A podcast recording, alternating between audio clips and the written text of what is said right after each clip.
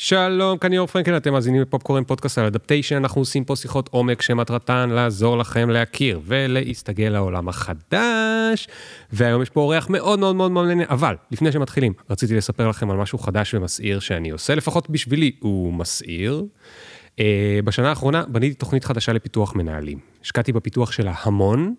ולדעתי לפחות היא יצאה פגז. היא בנויה בסגנון ועם התכנים שמתאימים להיום ולמחר בבוקר, כאלה שמתאימים לניהול בעולם החדש שלנו.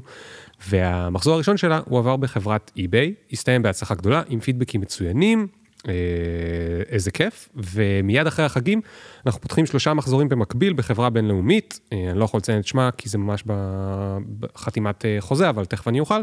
בכל אופן, התחלנו לדבר עכשיו עם ארגונים שמעוניינים בתוכנית הזאת ל-2024. אם אתם מהמקומות האלה שמחפשים תמיד איך לחדש ולא לעשות רק את המחזור ה-16 של אותו דבר בדיוק, ורוצים את הדבר הכי עדכני, הכי מגיע מהשטח, הכי בגובה העיניים, מוזמנים לפנות ואנחנו נשלח לכם אה, עוד פרטים. האמת היא שגם אם יש לכם משהו קיים שכבר רץ, יש לי עוד משהו להציע לכם, אבל עליו אני לא מרגיש עדיין בנוח לדבר, כי הוא בשלב הפיילוט.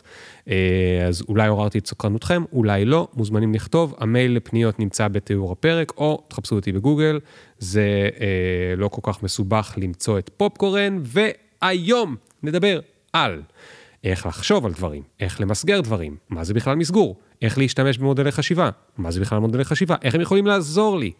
האורח שלנו היום יעזור לנו לחשוב על איך לחשוב, איך להסתכל על בעיות, איך לחשוב על פתרונות, איך להבין את העולם בדרכים שהן שונות ממה שאנחנו רגילים בדרך כלל. הוא גם יספר לנו לא פחות מעניין על מאחורי הקלעים של הפוליטיקאים. מה זה פסיכולוגיה פוליטית? חשיבה אסטרטגית ואיך לפעמים אינטרסים קטנים מייצרים כותרות גדולות. אני יודע שאתם כבר יודעים את זה ומאמינים בזה, הוא פשוט יעזור לנו להבין, ועם דוגמאות, אני מקווה, אני בונה עליך, איך באמת זה נראה, אז יהיה לנו כאן ככה הצצה לבית הקלפים, סלאש הבית הלבן, סלאש אה, נראה, אני לא יודע, הוא יספר לנו איך הפוליטיקה הישראלית בנויה, לאיזה סדרה יותר דומה. אני שמח להציג את חגי אלקיים שלם, פסיכולוג חברתי ודוקטור לפסיכולוגיה פוליטית. הוא יועץ לעיצוב התנהגות במגוון תחומים. אה, לפעמים הלקוחות שלו זה כדי לעיצוב התנהגות אצל מצביעים, משתמשים, עובדים. והוא גם מנחה שני פודקאסטים, אסור להשוות, ששמעתי לא מעט פרקים שלו, ואני אומר לכם, אסור להשוות, פופקורן יותר טוב, סתם. אה, זה פודקאסט אה, נפלא, שבו אה, שני המנחים מלמדים אתכם כל פעם מודלי חשיבה אחרים, זה די מגניב מאוד לאנשים שאוהבים לחפור ולהיחפר, אני, אני אגיד את זה ככה. והספינר, שזה פודקאסט שאני לא יודע אם הוא עדיין רץ, אבל מתעסק הרבה מאוד במאחורי הקלעים של הפוליטיקה ו... וכולי. אה, אני אתן לכם ספוילרים בפרק הזה, נרחל בין השאר ולא רק על בנימין נתניהו, ציפי לבני, ליברמן ועוד מלא אנשים שאנחנו שונאים לאהוב, אוהבים לשנוא, או בשמם המקצועי פוליטיקאים. אז ניתן למוזיקה את המקום שלה ונתחיל בעוד קצת. Yeah. Boom, boom, boom, boom. Ring the alarm. Hot ass nigga, yeah. big ass head so my dreams get bigger. Yeah. Big campaign strong so my flows get sicker. Yeah. Confidence bigger than a drunk ass nigga. Look, I'm a work. אז אני יושב שם באולפן של כאן 11. שזה חוויה נוראית, כאילו אני לא יודע אם יצא לך לשבת באולפן טלוויזיה בכאילו פאנל של כזה שעות, זה נורא, אתה סובל כל הזמן, אתה צריך להילחם על הזכות דיבור שלך, ובמשך שעות אני פשוט אומר שוב ושוב, תקשיבו, זה הכל סתם, ליברמן 100% נכנס לממשלה, אסור להקשיב לאף ספין שיוצא ממשא ומתן קואליציוני, זה הכל סתם, עוד כמה שעות הם ישבו, יחתמו, תהיה ממשלה, ותהיה עכשיו ממשלת ימין יציבה לארבע שנים. וזה היה ב-30 במאי 2019. רגע לפני ה-17 בחירות שעשינו אחת אחרי השנייה? כן, היה שם קטע שאמרתי, מה נראה לכם? שנלך שוב לבחירות? מי עושה בחירות פעמיים בשנה אחת? מה, איזה מדינת תפוקה נראה לכם שאנחנו? ומה גילית? שאנחנו הכי דפוקים? קודם תגיד. כל, גיליתי לא, לא לתת תחזיות מאוד מאוד מאוד חדות, מצד אחד, שמתבס... אבל בעיקר כאלה שמתבססות על מה קורה בראש של בן אדם אחד, כי אין, זה דבר שאי אפשר לחזות. הבן אדם הזה במקרה הזה זה אתה או ליברמן? ליברמן. Mm. לחזות מה יעשו אנשים זה קל. לחזות מה יעשה איש זה מאוד מאוד קשה. Mm. אבל תגיד רגע, בתור אה, אה, אה, אה, יועץ, חוקר, דוקטור לפסיכולוגיה פוליטית, האם באמת המסקנה שלך מהדבר הזה זה לא להגיד בצורה נחרצת? כי אה, יש חשיבות ללהגיד דברים בצורה נחרצת. אני חושב שמודלים עוזרים לנו להבין את העולם, כלומר, לדעת שהמודל של משא ומתן קואליציוני זה מערכת שבה כולם משקרים בצורה מאוד ברורה לציבור, כלומר, מוציאים הודעות שהן לא מייצגות את המציאות, את המציאות. כולם מנסים לייצר מצב שהם יקבלים מקסימום. כולם יגידו שאנחנו עוד רגע הולכים הביתה וזה, וככה זה משא ומתן, וצריך להבין שזה המצב. זה מה שהיה אז. אמרתי, יש רעש, כמו בכל משא ומתן, כמו שהיה עכשיו. היה משא ומתן שנחשב מהחריגים שהיו, והוא הסתיים בהצלחה. מה זה עכשיו? על מה עכשיו, ב- עכשיו? בממשלה שהוקמה עכשיו. אוקיי. בנובמבר-דצמבר היה משא ומתן מאוד מאוד מאוד אגרסיבי, שהיה רגעים שאנשים אמרו, אולי זה לא יתכנס, היה ברור שזה כן יתכנס. וכמו שאמרתי מיד אחרי, יום למחרת, אה, טקס אכילת הכובע, פרסמתי ואמרתי, חבר'ה, הייתי נותן את אותה, את אותה תחזית שוב. תחזיות טועות. צריך להבין ש, שתחזיות אומרות מה יקרה ברוב המקרים, וברוב המשאים ומתנים הקואליציוניים, הרעש ייגמר בחתימה. Hmm. וצריך... אז תגיד רגע, אז היה במשך, במשך חודשיים או שלושה מהרגע שהבחירות מסתיימות ועד שמוקמת הקואליציה, אה, עוברים הרבה מאוד דברים. כמה מהמעורבים בדבר הם באמת מוטרדים ברמת הדרמה שזה ייסגר, לא ייסגר, וכמה הם שחקנים שיודעים מה התסריט שהולך לקרות בחודשיים שלושה הבאים? כמעט תמיד זה תסריט. כמעט תמיד. שכולם יודעים את ה... מה יהיה בתסריט? תראה, יש, כולם תוהים, האם אני אקבל את מה שאני רוצה, האם אני אקבל פחות. האנשים שהכי אה, נדפקים זה האנשים שלא נמצאים בחדר, כן? ראשי מפלגות מנהלים משא ומתן ביניהם, ומנהלים אותו על הגב של האנשים האחרים במפלגות שלהם, מי יקבל איזה תפקיד וכן הלאה. אלה האנשים שבאמת לחוצים, ויש שאלה של האם המפלגה שלי תצא למעלה או למטה. אבל באופן כללי, החשש שלא תהיה ממשלה, ברוב מערכות הבחירות, הוא לא קיים. כן. עכשיו, אה, טוב, אני, אני מנסה לא להיכנס מיד לשמות ספציפיים, אז, אז אני אחכה עם זה רגע, אוקיי?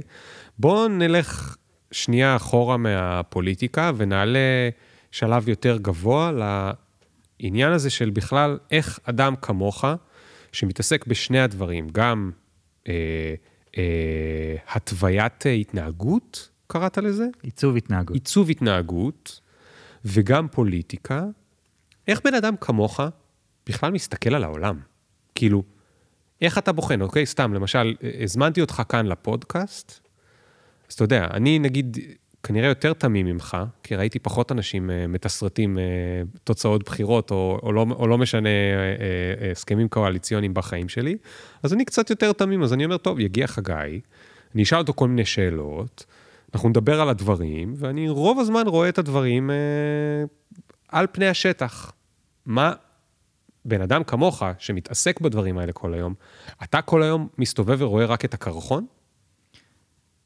אני חושב שכולנו מסתובבים עם איזשהו מודל של העולם בראש, והוא מכתיב את איך אנחנו רואים דברים. אחת החוויות היותר מעניינות שיכולה להיות, ובוודאי לך יש כמראיין שפוגש הרבה סוגי אנשים, זה לראות אנשים שהעולם עובר אצלם דרך פילטרים שונים. יש לי חברה שהיא צלמת, לראות אותה, מסת... היא לא רואה את אותו עולם כמוני. היא לא רואה שום דבר דומה. כי היא למדה מודל של עיצוב פריימים וצבעים וכל מיני דברים כאלה, ובכל מקום שהיא הולכת בעולם היא רואה את זה. יש לי חבר שעושה דוקטורט בשפה עברית, בשפה מדוברת, הוא לא מסוגל להסתכל על, על השיחה שלי ושלך באותו אופן שבן אדם מהצד יסתכל, כי הוא רואה כמה הפאוזות ארוכות בין הדברים שלי לדברים שלך, כמה דברים לא מילוליים עוברים, האם אולי בעריכה הורידו כל מיני סממנים לא מילוליים שהוא היה מצפה להם, mm. הוא רואה את העולם אחרת. ואני רואה את העולם של איזה החלטות מתקבלות ואיך ה... נקרא לזה, איך התעצבה ההתנהגות הקולקטיבית של, של הציבור. זה נגיד הדבר שאני הכי מתעסק בו בשנה האחרונה. תגיד את זה שוב, איך התעצבה ה... התנהגות הקולקטיבית של הציבור. תסביר. אנחנו עכשיו בתקופה ש, שאנחנו רואים אה, רצף מאוד מאוד מאוד ארוך של אה, התנהגות קולקטיבית בעצימות מאוד גבוהה. התנהגות קולקטיבית זה משהו שאנחנו עושים ביחד, לא במובן של הרבה אנשים עושים את אותו הדבר, כי הרבה אנשים הולכים למכולת כל בוקר, אבל הם לא עושים את זה כקבוצה, נכון? כן. לעומת זאת, הצבעה זה עניין שהוא רק קולקטיבי, אין שום משמעות לקול האחד שלך, יש משמעות רק לפעילות המצרפית כן. של כולנו ביחד. ופעולה קולקטיבית, יש לה כל מיני חוקים, ויש חוקים של אה, נורמות, שאני מסתכל על מה כולם עושים, אה, למה אנשים מצביעים? כי אנשים מצביעים. ואם הם רואים מסביבם אנשים שמצביעים, הם יצביעו, ואם לא רואים מסביבם אנשים שמצביעים, הם לא יצביעו. בגלל זה עכשיו יהיה בחירות מקומיות, יגידו לכם, תשכנעו את כל החברים שלכם להצביע. אם אתם מצביעים, גם החברים שלכם. כנראה אתם לא מכירים כל כך אנשים שלא מצביעים. כן. וזה התנהגות קולקטיבית, אני מסתכל על מה, מסביב, מה עושים מסביבי. אנחנו, דבר, שינויים קטנים בכמה קל לעשות פעולה או קשה לעשות פעולה, משנים פתאום מספרים בכמויות מאוד מאוד גדולות.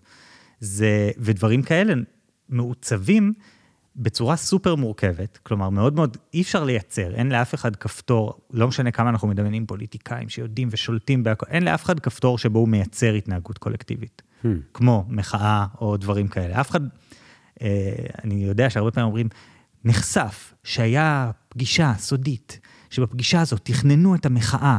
ואני כזה, כן, בכל המחאות הכושלות שהייתי בהן, שלא שמעתם עליהן, הייתה, הייתה את הפגישה הזאת, ואכן, גם באחת המוצלחת הייתה את אותה פגישה שיש תמיד, והקשר בינה לבין הצלחה הוא אפס. כן. זה כאילו... זאת אומרת, זה שחמישה אנשים ישבו באיזשהו סלון ואמרו נתכנן מחאה, זה עדיין לא מה שמוציא לרחוב אה, מאות אלפים. בדיוק, וזה צירוף מקרים מאוד מאוד מאוד מורכב, וכל פעם, אתה יודע, שאני, שאני מסתכל על כותרות או דברים כאלה, בטח, ב, שוב, בחצי שנה האחרונה, אני, אני כמעט רואה בעיני רוחי גרף כזה של אה, פלוס ומינוס, של כזה עלייה וירידה. אני רואה משהו ואני מרגיש שמישהו הגביר את החוגה של המחאה, או הוריד אותה, וממש אפשר להרגיש את זה. אבל אתה אומר שאין כותרת. מישהו כזה.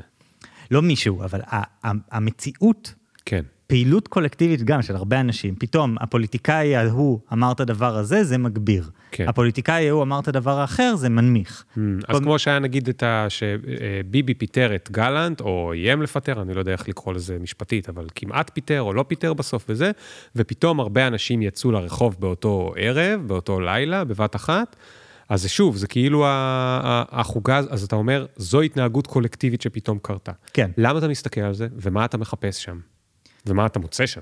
קודם כל, פשוט ככה אני רואה דברים. כאילו, זה, זה אחד מהמודלים העיקריים שאני מסתובב איתם. באותה מידה אני יכול לשבת ב, אתה יודע, פגישת uh, תכנון, ולראות את המשחקי סטטוס שיש בין כל המעורבים, ולראות את המודל הזה של כאילו, אף אחד לא מדבר על זה, אבל זה כאילו יש סקורבורד של מי מוביל ומי למטה בפגישה, וכל אחד מנסה להרים את המספר שלו בסקורבורד, ואתה רואה איך החל מהפעולה של מי מכין קפה למי ומי יושב איפה, ועד למה אומרים ומתי חוזרים על משהו ומתי משתיקים מישהו, ב, לא בלהשתיק, להגיד לו תשתוק, אלא מסביב, כן. אתה רואה את כל הדברים האלה, ואני לוקח איתי את המודלים האלה, זה, זה, לא, זה לא בשליטתי.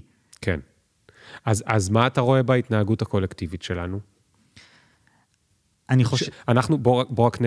אם מישהו שומע אותנו בעתיד, אנחנו עכשיו בעיצומה של עיצומם של שני דברים.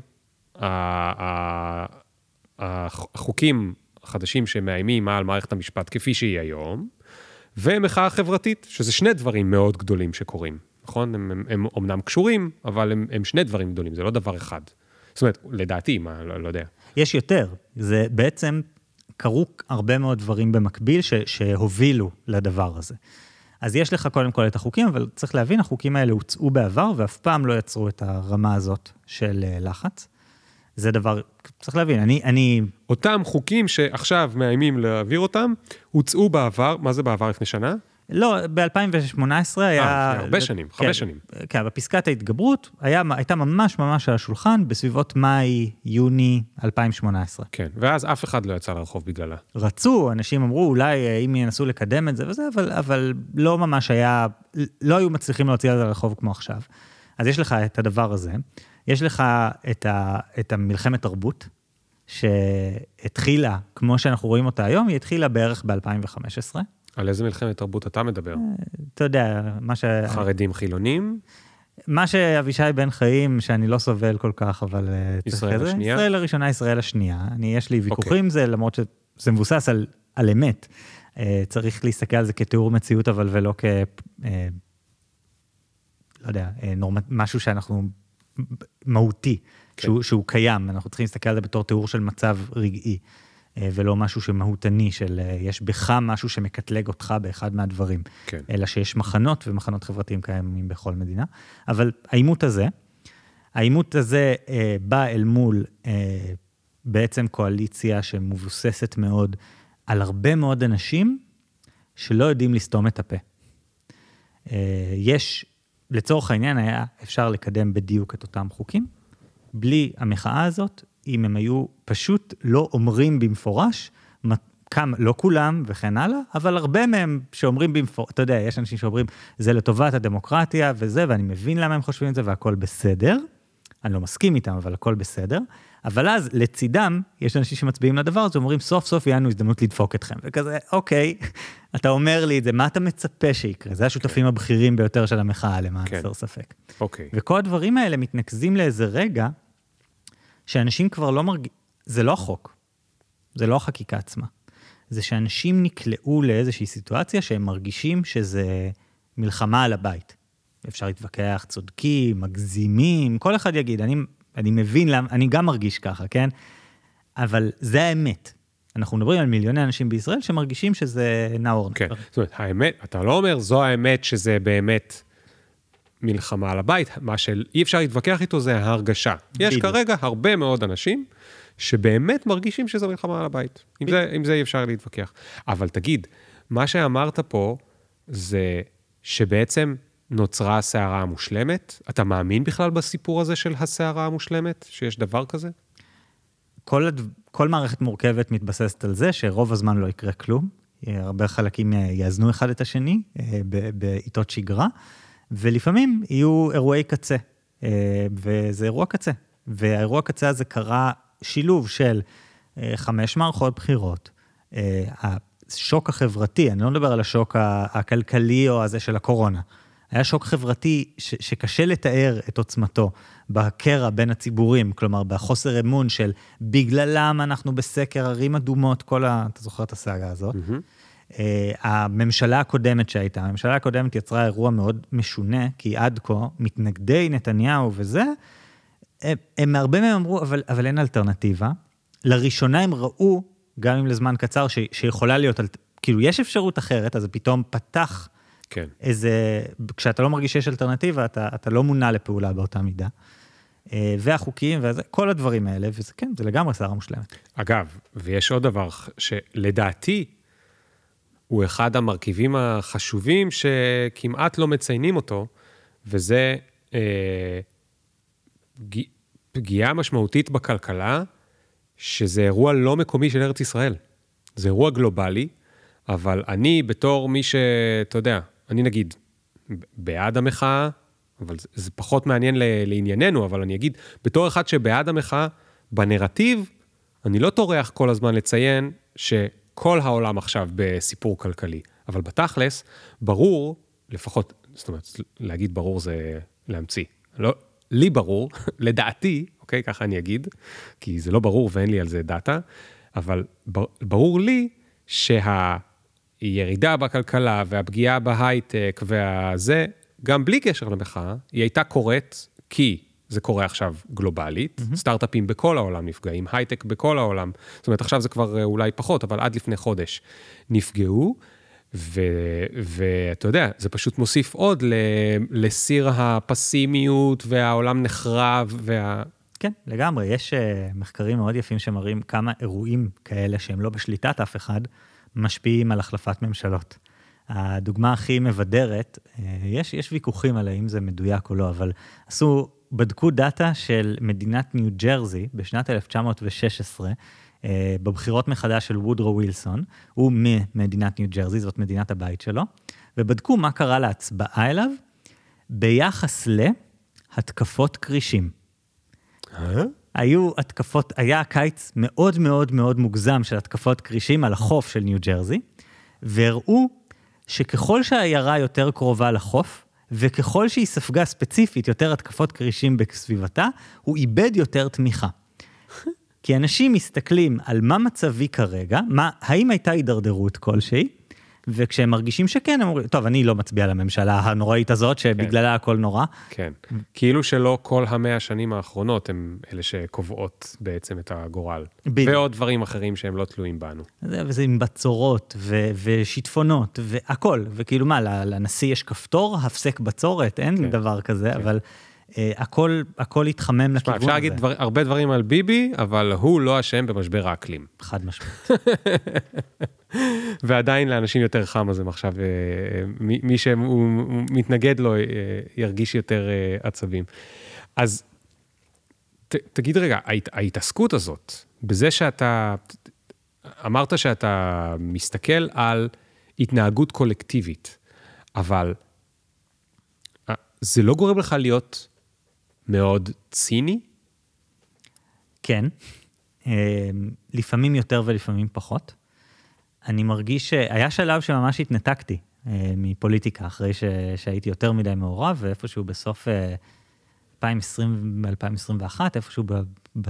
בשנה הזאת, אה, לקחתי צעד אחורה. כאילו אמרתי, טוב, אני לא עובד יותר עם פוליטיקה. אה, בגלל שהרבה פעמים אתה מרגיש שזה... לפעמים אתה מרגיש שזה סתם, לפעמים אתה מרגיש שזה פשוט להתעסק בדברים די, כאילו, די מגעילים, לפעמים זה לעבוד עם אנשים לא נעימים, כאילו אני, אתה יודע כל העבודות שלי במגזר הפרטי זה עם אנשים נחמדים פחות או יותר, וכל העבודות שלי במגזר הפוליטי, יש הרבה יותר סיכוי ליפול על אנשים שלא נעים לעבוד איתם. כן. ו... והיה איזה רגע של שבירה שם. היום אני עוד טיפה חזרתי, כי כזה קראו לי למילואים פחות או יותר.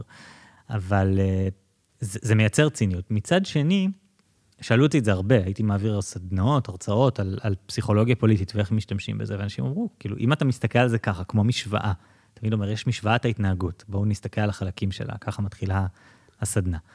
אז אני אומר, אנשים שואלים אותי, מה, אתה, אתה, זה לא מחרפן אותך? אמרתי, לא, כי ככה אני מבין שאפשר לשנות דברים. כן. כי ברגע שאתה מבין שמדובר במשוואה, היכולת שלך אה, להיכנס לאיזה ייאוש נגיד, יש הרבה חברים שלי שמיואשים מהמצב, אני עובר, אני לא יכול להישאר פה, אי אפשר להציל את זה, זה, זה דטרמיניסטי. כן.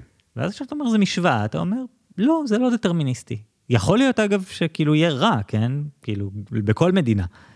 יש מדינות ב- בן לילה עוברות לתקופות רעות, זה קורה בכל העולם. אבל ההבנה שאפשר לשנות את זה לפעמים היא, היא משהו להיאחז בו דווקא. אז. אז אוקיי, אז יאללה, ספר לי, מה יש במשוואת ההתנהגות? מה, של, אה, של הצבעה לצורך העניין? ת, תבחר אתה, נגיד של הצבעה. כן. אז אני מחלק את זה תמיד, אני קורא, יש, יש פירמידה, כאילו, אתה, כשאתה מסתכל על הצבעה, על איך אנשים מצביעים, אז יש פירמידה שאני, כל שלב אה, משפיע על פחות ופחות אנשים. 90 אחוז בערך מההצבעה, זה פשוט מה, מה, מה הצבעת קודם, מאיזה שבט אתה. זה 90 אחוז. 90 אחוז מהבחירות הוכרעו, אה, לא הוכרעו כי זו מילה, זה 90 אחוז מהקולות הוחלטו, לפני שהתחילו הבחירות. אנשים אולי יזוזו, אתה יודע, יזוזו בין כחול לבן ליש עתיד. דרמה גדולה. כן. אה, זה, זה רוב מה שיקרה. ואז אתה נשאר עם העשרה אחוז הנותרים. אה, ויש הרבה אנשים שאתה יודע, קמפיין יכול ל, ל, to dial it up, כאילו לגרום לזה להיות יותר נוכח, ואז לנעול יותר מהקולות, זה מה שראינו ב-2015. זאת אומרת שבמקום 90 אחוז יהיה 95 אחוז? כן. אוקיי. אה, לצורך העניין, הקמפיין ב-2015, ביבי מול הרצוג, זה בעצם היה, אה, הרצוג התחיל עם קמפיין זה אנחנו או הוא, ביבי הגיב לזה בקמפיין זה אנחנו או הם, סימן ראשון שאתה עושה טעות, היריב מעתיק מילה במילה את הסיסמה שלך.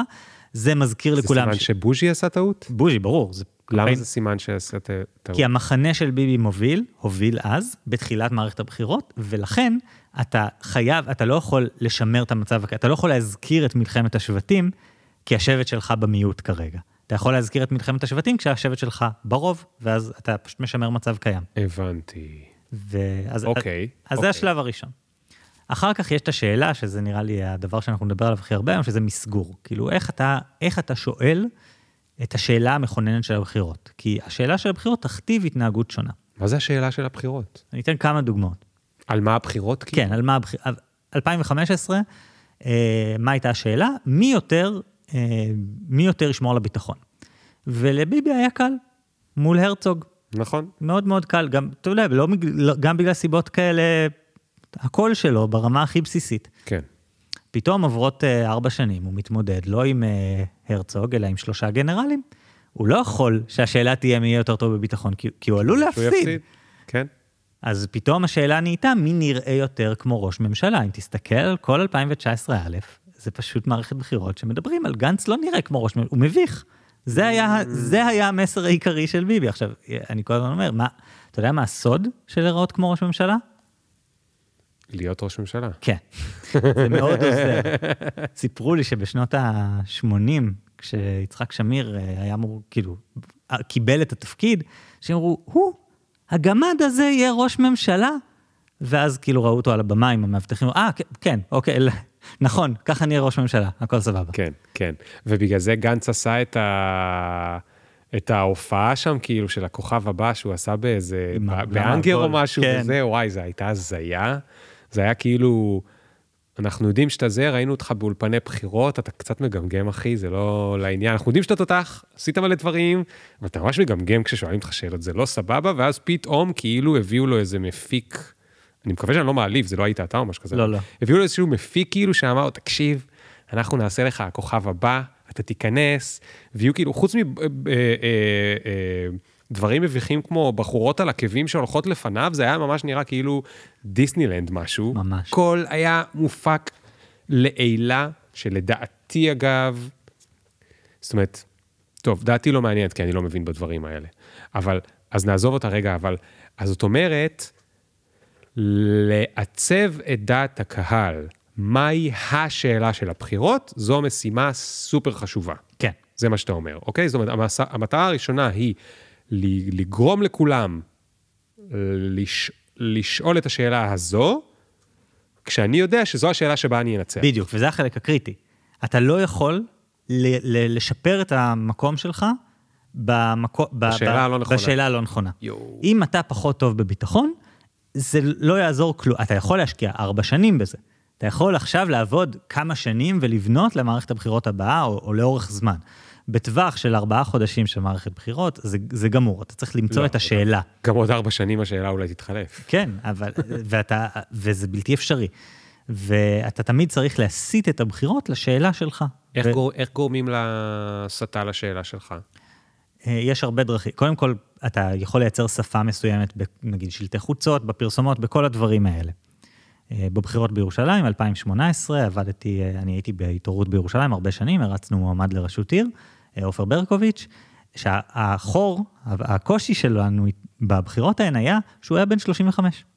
וזה קשה, העיר הכי גדולה בישראל, שני מועמדים כן, הרבה כן. יותר ותיקים ומנוסים ממנו, כן. גם זאב אלקין מהממשלה, גם משה ליאון. היה קשה. אבל אם היינו משחקים על ניסיון, חלאס, אי אפשר לנצח. אין סיכוי.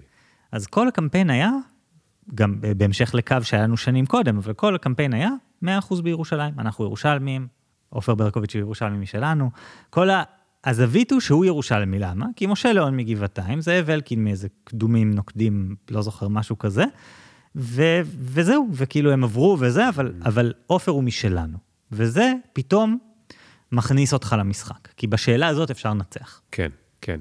אז אתה יודע, זה באמת היה דוגמה מצוינת, אגב, אתה יכול לתת לנו עוד דוגמה ממערכת בחירות שעל מה הייתה השאלה? על מה הייתה השאלה עכשיו, באחרונה? ביטחון אישי ו...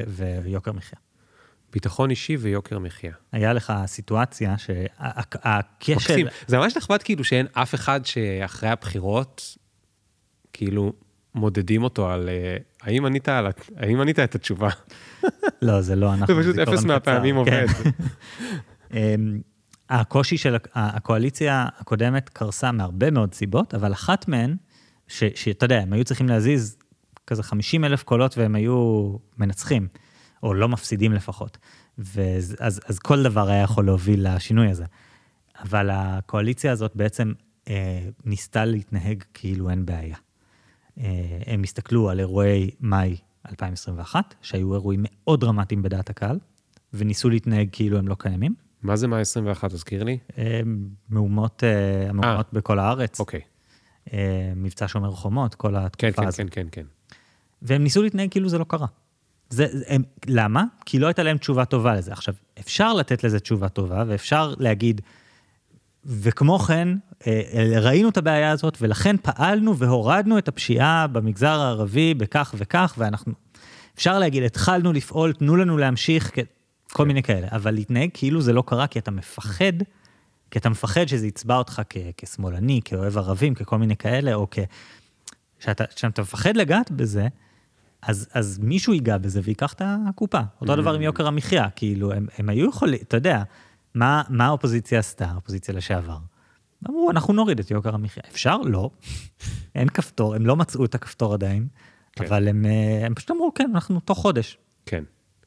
אז, אז בעצם נשמע לי ממה שאתה מספר שהקדנציה המאוד קצרה הזאת של בנט, זה בעצם אה, אה, פוטנציאל למקפצה חדשה, נכון? זאת אומרת, עד אז זה- זה היה כאילו, היינו הרבה שנים בשלטון, ועכשיו יש איזושהי אה, הפסקה, אבל דווקא ההפסקה הזאת היא לטובתנו, כי אנחנו יכולים מחדש לקפוץ על כל הדברים שלא תיקנו בכל השנים קודם. פשוט בדיוק. אפשר לקפוץ עליהם מחדש, כי אפשר להגיד, היי, קודמנו לא עשו את זה, אנחנו נעשה את זה. בדיוק.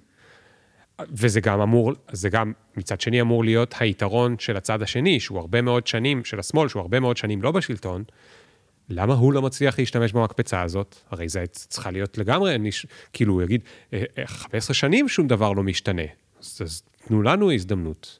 אבל השאלה היא מה אתם תעשו אחרת, ושם הם נתקעים ברוב הפעמים. הם, הם מאוד קשה להם להגיד מה אנחנו נעשה שיהיה שונה, שאנשים יכולים, לה, כאילו, נגיד אבל את זה זה לא ככה. ששמעתי אה, את הליכוד מספר מה הוא יעשה, הוא לא אמר מה הוא יעשה, הוא רק אמר שהוא ישפר את זה. עד 2019, הצבעה לליכוד הייתה מאוד הגיונית לפי המשוואה הבאה. אני יודע מה המצב כיום. אני יודע שבעשר שנים שנתניהו ראש ממשלה, המצב לא מידרדר, והרבה פעמים משתפר לאט-לאט. יש שיפורים, פתאום מחירי טיסות נהיו יותר נמוכים, מחירי סלולר, יש שיפור. כן, אם אני אכניס מישהו חדש, לך תדע איזה קטסטרופה תהיה. כן. אם אני מצביע לביבי, הכל ודאי. אני יודע בדיוק בדיוק מה אני מקבל וישמור על יציבות, וכן, יש לו שותפים שצועקים, אבל הוא לא נותן להם לנהל את העניינים.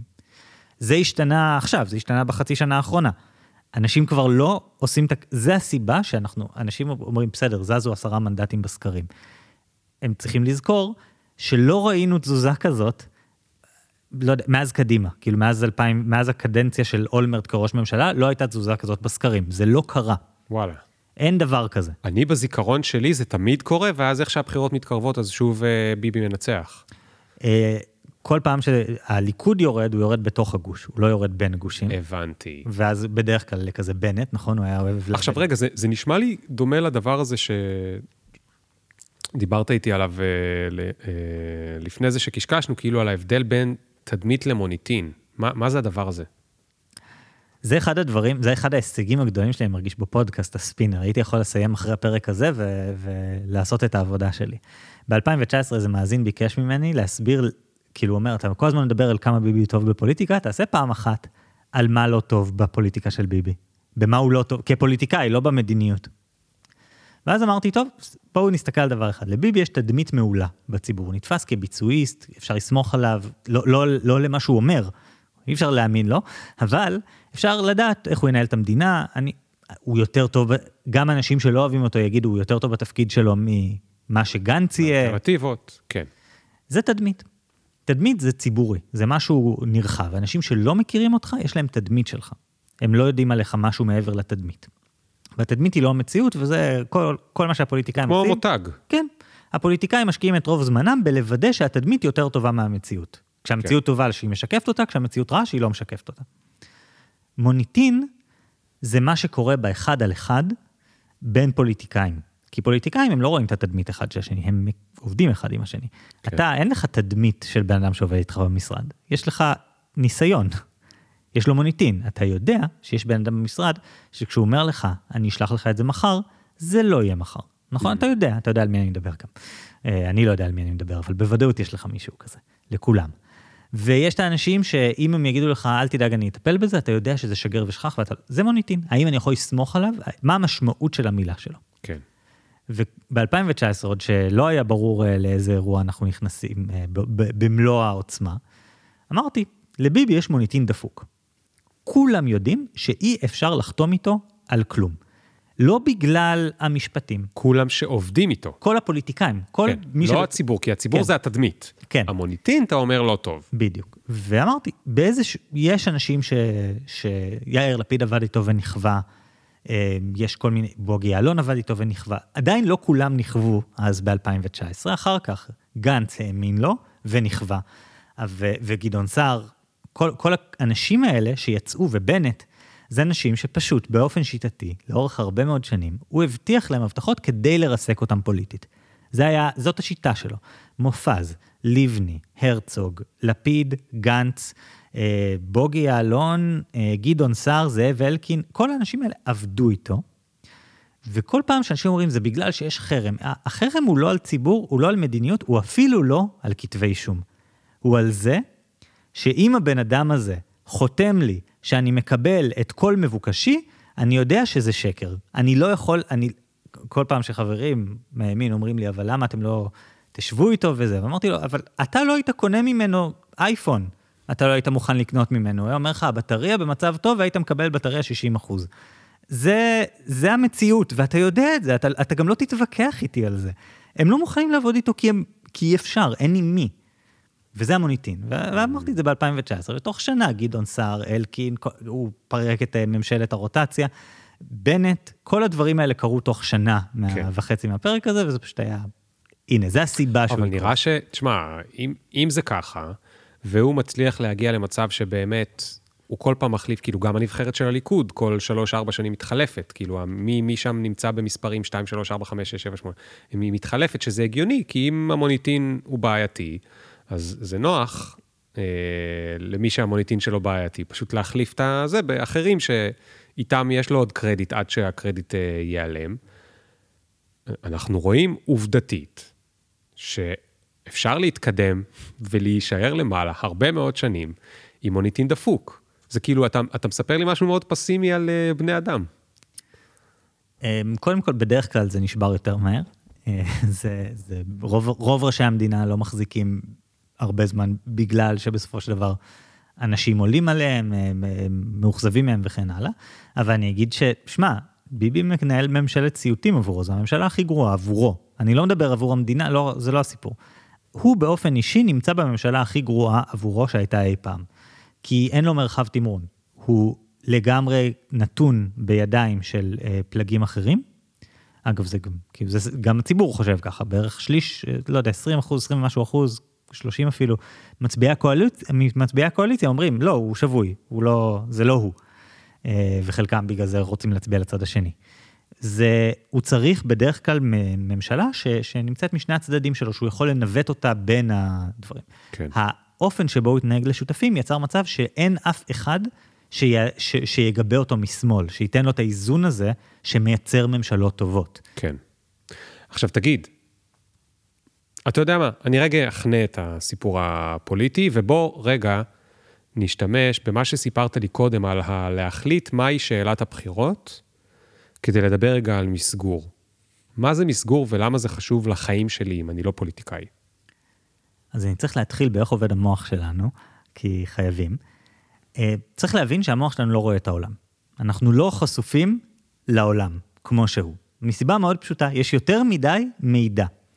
הדרך הכי קלה להדגים את זה, זה שאם היית הולך ברחוב, וכדי להחליט לאיפה לשים את הצעד הבא, אתה צריך לחכות שאור יפגע במדרכה, יגיע לך לרשתית, יעבור עיבוד דרך כל המנגנונים שצריך, יגיע לקורטקס האוקציפיטלי שלך, יעבור עיבוד בתוך הקורטקס הזה, ואז יתאר לך מה המצב, ואז ישלח אה, הוראה לקורטקס המוטורי, שישלח לך הוראה לרגל, היית מגיב חצי מטר אחורה. היית בעיכוב. כן. של זה בערך אה, אה, 200 מילי שניות או משהו כזה, ואי אפשר. כן. במקום זה, המוח שלנו אומר, אני צריך לעשות אה, כמו קיבוץ מידע, בדיוק כמו קיבוץ מידע. אה, אני צריך לקחת את הדבר הזה ולמצוא רק את, ה, את הדיפים, מה שנקרא, כאילו רק מה שונה, hmm. אבל שונה ממה? מהתחזית. שונה מהדבר, מהתחזית או מהדבר האחרון שראיתי ודומה מהתחזית. לזה?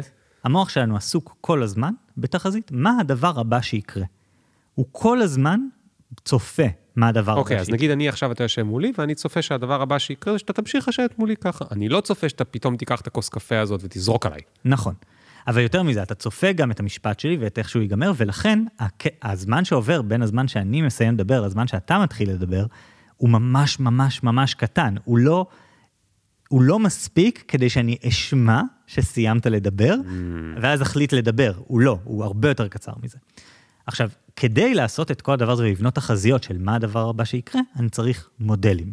מודל זה אופן שבו אני מסתכל על העולם ואני אומר, א' מוביל לב' ברוב המקרים, ולכן אני אניח שא' יוביל לב'. אני אניח שככה דברים יקרו. ואז המוח שלי אומר, זה, זה התחזית, לפי המודל, זה התחזית. נכנס מידע שתואם למודל, הולך לפח מיד. כלום, אין שום עיבוד, הוא פשוט מיד הולך לפח.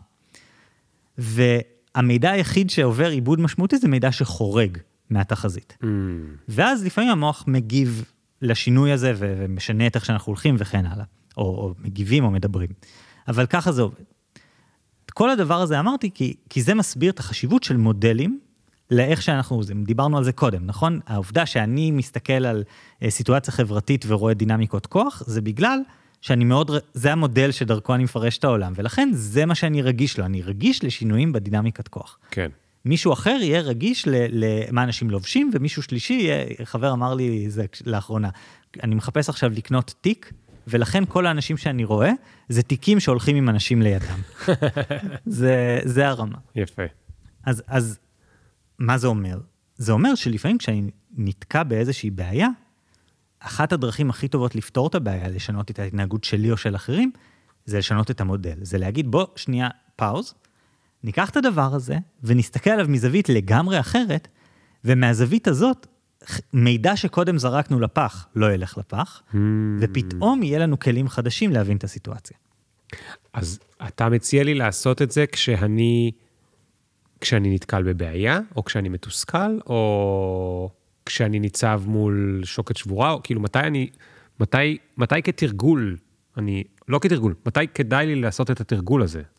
קודם כל זה שריר, צריך לעשות את זה תמיד. כלומר, אני חושב ש, שהרבה פעמים אה, חשוב להסתכל על כל מיני סוגיות שאתה, לא אתה לא מסכים עם מישהו, כנראה שאתם מסתכלים מפרספקטיבה אחרת, ויכול להיות שגם הפרספ... אם היית מבין את הפרספקטיבה שלו, אתה עדיין חושב שהוא טועה. אבל אם אתה לא מבין את אורח החשיבה שלו, איך תנהלו שיחה על זה? איך, כן. איך תתקדמו? כן. נגיד סתם, אם מדברים על, ה, על הוויכוח הפוליטי שעכשיו כולם מדברים עליו, אז אתה יודע, הרבה פעמים אני רואה אה, אנשים שמאלנים בפייסבוק מנסים להסביר למה הצד השני טועה וכולי וכולי וכולי, כש, ואז מה שעובר לי בראש זה שהרבה חלקים מהצד השני, יכול להיות שלא אוהבים את מה שהם רואים, אבל זה עדיין פי אלף יותר טוב בעיניהם מאשר האלטרנטיבה. וכל עוד זה יהיה פי אלף יותר טוב מהאלטרנטיבה, זה צריך להיות פי אלף יותר גרוע כדי שהם ישקלו את האלטרנטיבה ברצינות. אז לכן, לא מעניין עכשיו להתווכח על הדבר הקטן הזה, אלא אם אתה רוצה לשכנע אותם לעבור, אתה צריך להציע להם אלטרנטיבה פי אלף יותר טובה ממה שהם בדיוק. חושבים. אני אתן דוגמה. מ- מ- בירושלים אה, היה לנו מאבק על לפתוח את אה, סינמה סיטי בשבת, שנכשלנו בו, ובסוף פשוט פתחו בית קולנוע חדש אחר, שהוא כן פתוח בשבת, נשים את זה בצד, אבל הייתה לנו בעיה. אתה מדבר עם אנשים חרדים, דתיים וזה, מה, מה הטיעון שבדרך כלל, למה צריך, בוא, אני צריך את זה, למה צריך לפתוח בית קולנוע בשבת? כי אה, כמו שאני נותן לך ל- ל- להיות איפה שאתה רוצה בזה, אז תיתן לי בתור חילוני ל- ל- ללכת לצרוך משהו בשבת, הילדים שלי לא בגן, אני צריך למצוא מה לעשות איתם.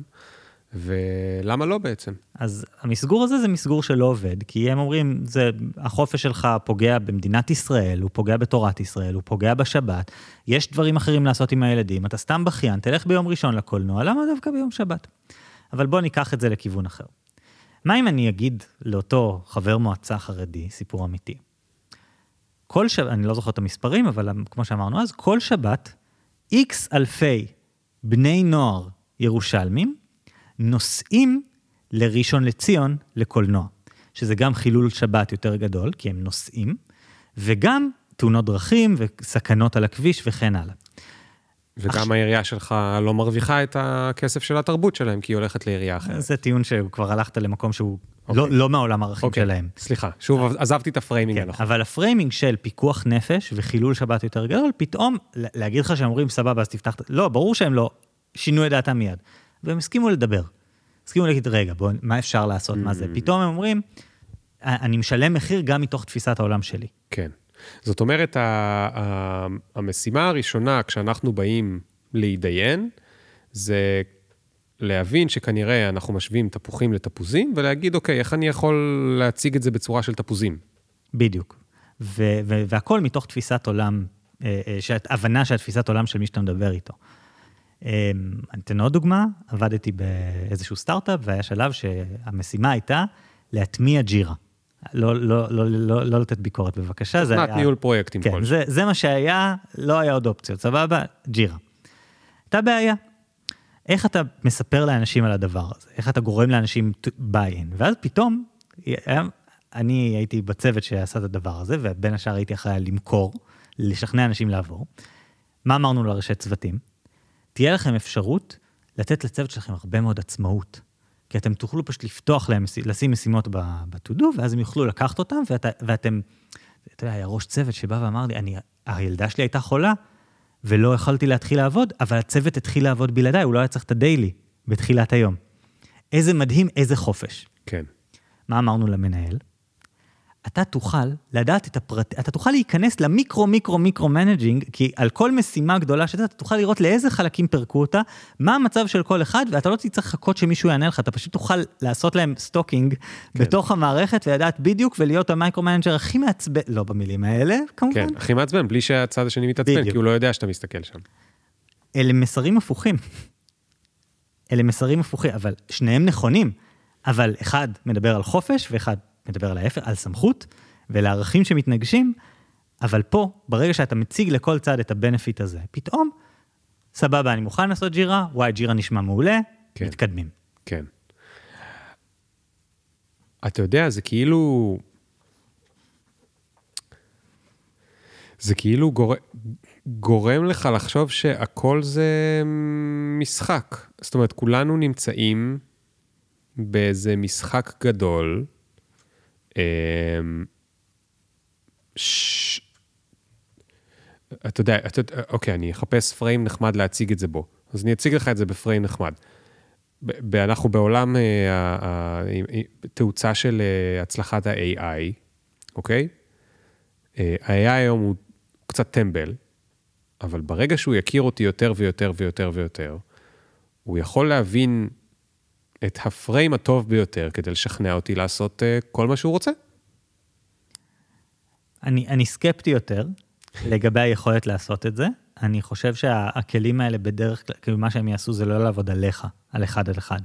הם הולכים פשוט לאפשר בדיקה המונית של, כי זה אגב ראינו כבר, כל הזמן אומרים 2016, קיימברידג' אנליטיקה זיהו את הפסיכולוגיה המדויקת של מיליוני אמריקאים. זה שקר, הם לא ידעו כלום על המיליוני אמריקאים. הייתה להם מערכת שעשתה testing לאלפי מסרים במקביל. כשאתה עושה טסטינג לאלפי מסרים במקביל, אתה מוצא מסרים שעובדים גם אם אתה לא מבין למה הם עובדים. Mm. אז ה-AI יוכל לעשות דברים כאלה. ש... ו... וזה המקום שבו הוא יצליח, כאילו, יצליחו להשפיע על, כאילו, אני מחפש איך זה יתחבר להשפעת תודעה, זה המקום שבו, שבו זה, זה יעבוד. אה, אני פחות חושש מה... הוא, הוא ידע, יכיר אותי, כי, כי... טוב, לא יודע, אתה יודע, General AI, אם, אם וכאשר נגיע לזה, זה כבר משחק אחר. אני מדבר על AI כמו שיש עכשיו, רק יותר. כן, כן. אבל, אוקיי, אז, אז, אז זה קצת מחזיר אותי לפוליטיקאים. זאת אומרת, גם הם, הם לא יכולים לדעת מה כל מיליון הבוחרים ספציפית רוצים.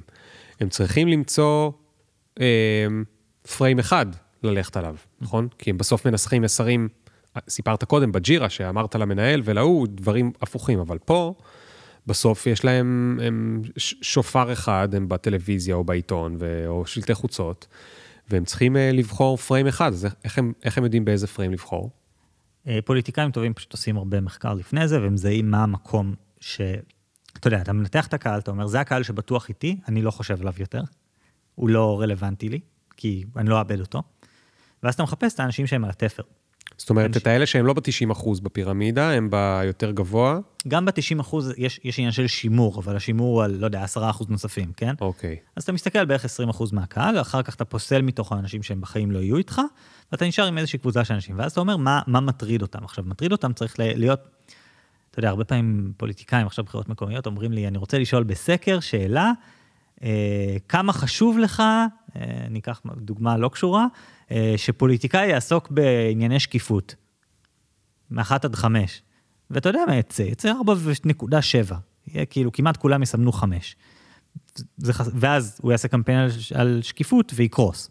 כן. כי זה לא באמת חשוב. אתה צריך למצוא מה הדבר שבאמת חשוב לאנשים. איך מוצאים מה באמת חשוב לאנשים? קודם כל, יש אה, דרכים אחרות לשאול את השאלה, לצורך העניין, לתעדף זה שונה מאשר... אה, אה, אוקיי, אז תתעדף לי מתוך חמשת הבעיות הבאות, מה הבעיה הכי קריטית עבורך, עד הבעיה בדיוק. הכי פחות קריטית עבורך, ואז את שקיפות הוא ישים בחמש. אני, אני אגיד לך משהו שעשיתי, גם פה יש עניין של מתודות, אה, לצורך העניין, data science מאפשר לעשות החלטות. פעם מה שהיו עושים זה מסתכלים בקרב האנשים ששוקלים לתמוך בי, מה הנושא הכי חשוב, אבל אז אתה נופל על כל מיני דברים, כמו אצל מועמדות נשים, הרבה פעמים אתה תראה שנושא החינוך נורא גבוה. למה הוא גבוה? כי יש יותר נשים שתומכות בהם, ואצל נשים חינוך יותר מתועדף, וזה כאילו הפוך. זה, אה, זה לא שאנחנו צריכים לדבר על חינוך, אלא יש לנו כבר את מי שחינוך חשוב לו. Mm. מה אתה מחפש? אתה מחפש מה הפרדיקטור הכי טוב למעבר הצבעה. כאילו, מה הדבר שמבחין? ואז אתה מגלה שלצורך העניין תחבורה. מי שפחות, אה, יותר מתוסכל ממצב התחבורה בעיר, הוא יות- פחות רוצה להצביע למועמד הזה ויותר למועמד ההוא. אז זה דבר אחד שעושים. דבר אחר זה קבוצות מיקוד, כאילו איכותני. כשאתה מכניס את הרכיב האיכותני, אתה יודע, אתה שואל אנשים, וכמה חשובה להם שקיפות? בסקר הם יכתבו כן, יגידו כן, חשוב לי. ובקבוצה פיזית הם יגידו, אה, כן. וזהו, ואז אתה יודע שזה גמור, שהנושא הזה מת, ואין מה לעשות איתו. כי הם כי יגידו, כן, אותם- כן, נראה כי לי. ראית אותם קצת אה, מגמגמים. כן, ושהם לא מתלהבים, ולעומת זאת, אתה תגיד נושא אחר, הם ידלקו, הם לא ייתנו לך לדבר, הם יצעקו, הם ייכנסו לריב, מדהים, זה נושא שאפשר לעבוד איתו. אתה מאמין לקבוצות מיקוד? ברור, זה כלי מרכזי, כאילו, אתה יודע, תהליך מחקרי נורמלי, אתה עושה איכותני, ואז כמותי לתקף. אתה עושה כמה שלבים, אתה עושה איטרציות, אחר כך אתה עושה בדיקת מסרים, קמפיין, כאילו מערך ניסויי שבו אתה מציג מסרים כמעט מוכנים לאנשים, ובודק איך זה משפיע על התנהגות. לא שואל כמה הם אהבו או מסכימים, אלא שואל, מציג להם את המסר ושואל למי אתם מצביעים, רואה אם זה משפיע על ההצבעה. כאילו, אתה, זה מערך עם uh, מספר שלבים כדי לעשות את זה אופטימלית. אז למה סקרים לפני הבחירות לא עובדים? הם עובדים מעולה. מה, אני- אני איפשהו בתחושה שתשמע, בוז'י היה אמור לנצח. כאילו, הרבה דברים אה, קשוחים עברנו בשנים האחרונות שגרמו להרבה מאוד אנשים להגיד שהסקרים לא עובדים. הסקרים לא עובדים בתוך הגושים הפוליטיים, ובמציאות שבה אין גושים פוליטיים, שהיו כמה מערכות בחירות כמעט כאלה בעבר בישראל, אבל עכשיו אנחנו לא שם, אז שם יכול לקרות הרבה, אתה יודע, פתאום אשכרה ביבי הזיז שישה מנדטים או שמונה מנדטים מהבית היהודי אליו, בתוך שלושה ימים ב-2015. זה, זה מה שהוא עשה. ואגב, יש, אם אתה עושה סקרים בתקופה האפלה, תקופה שאסור לפרסם סקרים, הרבה פעמים אתה רואה את המעבר הזה. כי אתה רואה שאנשים משנים את דעתם ברגע האחרון. ב-2019 א', עשינו פרויקט כזה, הסקר השקוף, בדקנו את העניין הזה, עשינו סקר בתקופה האפלה, ובשמאל ראינו את המחיקה של השמאל בשלושה ימים האלה, בימין לא, אבל בשמאל ראינו. אז א', אפשר, אפשר, כאילו, זה בתוך הגושים. בין הגושים, כאילו, בוא, הוויכוחים הגדולים בין הסוקרים שאומרים, אני יותר מדויק ממך, זה אחד אומר, אני נתתי 59, אתה נתת 61, אתה טעית. מה ההבדל בין 59 ל-61 באחוזים? טעות הדגימה. חצי או רבע מטעות הדגימה. טעות הדגימה היא 4.4 אחוזים. שכמה זה אומר מנדטים בפועל? שישה? שישה. וואו. ואנחנו מדויקים על שניים. עד, זה, וואו. אין, תראה לי מדינה שזה מדויק ככה. אנחנו במערכת סופר מדויקת. אוקיי, אז אתה רואה, הנה ההבדל בין תדמית לתדמית, כי אני לא, לי לא הייתה את התדמית הזאת, אבל טוב, טוב שאתה מתקן אותי. אבל עכשיו בוא ניקח את אותו framing, שאתה, אתה יודע, זה נורא כיף לדבר על פוליטיקאים, כי זה כאילו חיצוני, לא לך, אבל מהחיים שלי, זה, אני לא מתעסק בזה, אני לא זה, אני אמנם קורבן של הדבר הזה, או, או מחולל של הדבר הזה, אבל בוא נדבר רגע עליי בעולם העבודה. איך אני יכול להשתמש בפריימינג כדי, למשל, סתם, נגיד שאני, אה, לא יודע מה, אני ראש מחלקת סיילס, ראש מחלקת מכירות בחברה, אוקיי? והולך להיות שינוי גדול, והולכים למנות מעליי איזשהו מישהו יותר בכיר. והולכים להוריד לנו נגיד משאבים. והמשאבים הולכים במקום אליי למחלקת אה, marketing, לשיווק ול product ולכל מיני אחרים. ואני רואה את זה, ואני יחסית בכיר שם, ואני רוצה לשנות את זה, ונורא חשוב לי. ואני בא ואני אומר להם, אבל אנחנו צריכים את זה ל sales, אנחנו צריכים את זה ל sales, ובלי sales זה בסוף, זה ה front, בלי זה לא יהיה את המכירות, בלי המכירות לא יהיה את, הבת, את ה top line, ולא יהיה את ה bottom line, לא יהיה לכם שום דבר, אנחנו הדבר הכי הכי חשוב וזה וזה, ואומרים לי, מצטער, אדוני, אין מה לעשות. איך אני משתמש בעולם הזה של ה framing כדי להשיג את מה שאני רוצה? אז אני אתן לך כלי ממש ספציפי. יש. אה, שנקרא Construal Level, רמת איך? הבניה. Construal Level, רמת הבניה. אוקיי. כן. זה, זה תיאוריה שלדעתי פותחה פה באוניברסיטת תל אביב, נירה ליברמן ועוד מישהו, אה, שבעצם מדברת על זה שהתפיסה שלנו הרבה פעמים היא ברמות שונות של אה, הבניה. כאילו, אנחנו מפרקים את הסוגיה ל, ל, ברמות שונות של פירוט. הדוגמה הקלאסית ש, שממחישה את זה, זה אני אגיד לך, אה, זכית בכרטיס ללונדון עוד שנה, מה תעשה? אתה כנראה, מה, מה תעשה? כלום. לא, כאילו איזה, מה התוכנית? אה, מה אני אעשה בלונדון? באנגלית זה עובד יותר טוב, what do you do? What do you do? אני אגיד לך במה אני עובד. בדרך כלל התשובות במחקרים שזה, זה כזה, אני, אני אלך למוזיאון. אה, מה אני אעשה בטיול? כן, זה מה שאנשים עונים. כאילו, כשאתה שואל ש... you want a ticket for, uh, for next year, what do you do? והם יגידו, "לא, אני אלך למחזה הזה, לכל כן, מיני כאלה. כן. ואז אני אומר לך, אתה נוס... זכית בכרטיסים ללונדון לעוד שלושה ימים. אה, אני בייביסיטר. לסדר את הילדים, כן, איפה וזה, זה? וכזה. מה, מזוודה? יש לי מזוודה. אתה פתאום... מה, מזוודה לא תהיה חשובה עוד שנה? תהיה חשובה, אבל אתה בפוקוס אחר, נכון? אני ברזולוציה אחרת. בדיוק. כן. עכשיו, אתה, כל מה שאמרת, הטיעונים על למה לא לקצץ מכירות, הם טיעונים ב-high control, כלומר, במטה, כן. בשאלה הגדולה. בואו שנייה נעשה תרגיל של להגיד, אה, אתם מקצצים. אני צריך אה, לעשות איתכם ישיבה על הנושא הזה, ואז אתה בא לישיבה ואתה אומר, אוקיי, אז מה אני מוריד? אני מוריד, אה, מקצץ בן אדם בצוות של ה-direct calls? רגע, אה, אתה לא רוצה? כי, כי כאילו כל בן אדם, ש... רק להזכיר, כל בן אדם שאני מקצץ ב-direct calls מוריד לנו כך וכך אה, לקוחות. כן.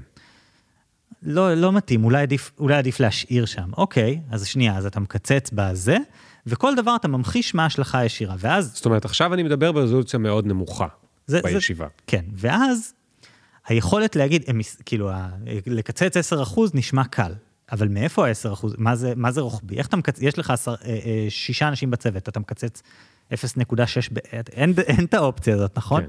אז פתאום אתה אומר, איפה אני מקצץ, מה זה? וכשאתה מתרגם את ההחלטות לשאלות קטנות, הן נהיות יותר קשות, הן נהיות יותר פרסונליות, שזה גם סיפור, אתה יודע, אה, תמיד עדיף make it personal, זה, זה שיטה ממש ממש טובה ל- לעורר רגשות אצל אנשים ולגרום להם לקבל החלטות יותר מונעות רגש ופחות מונעות לוגיקה.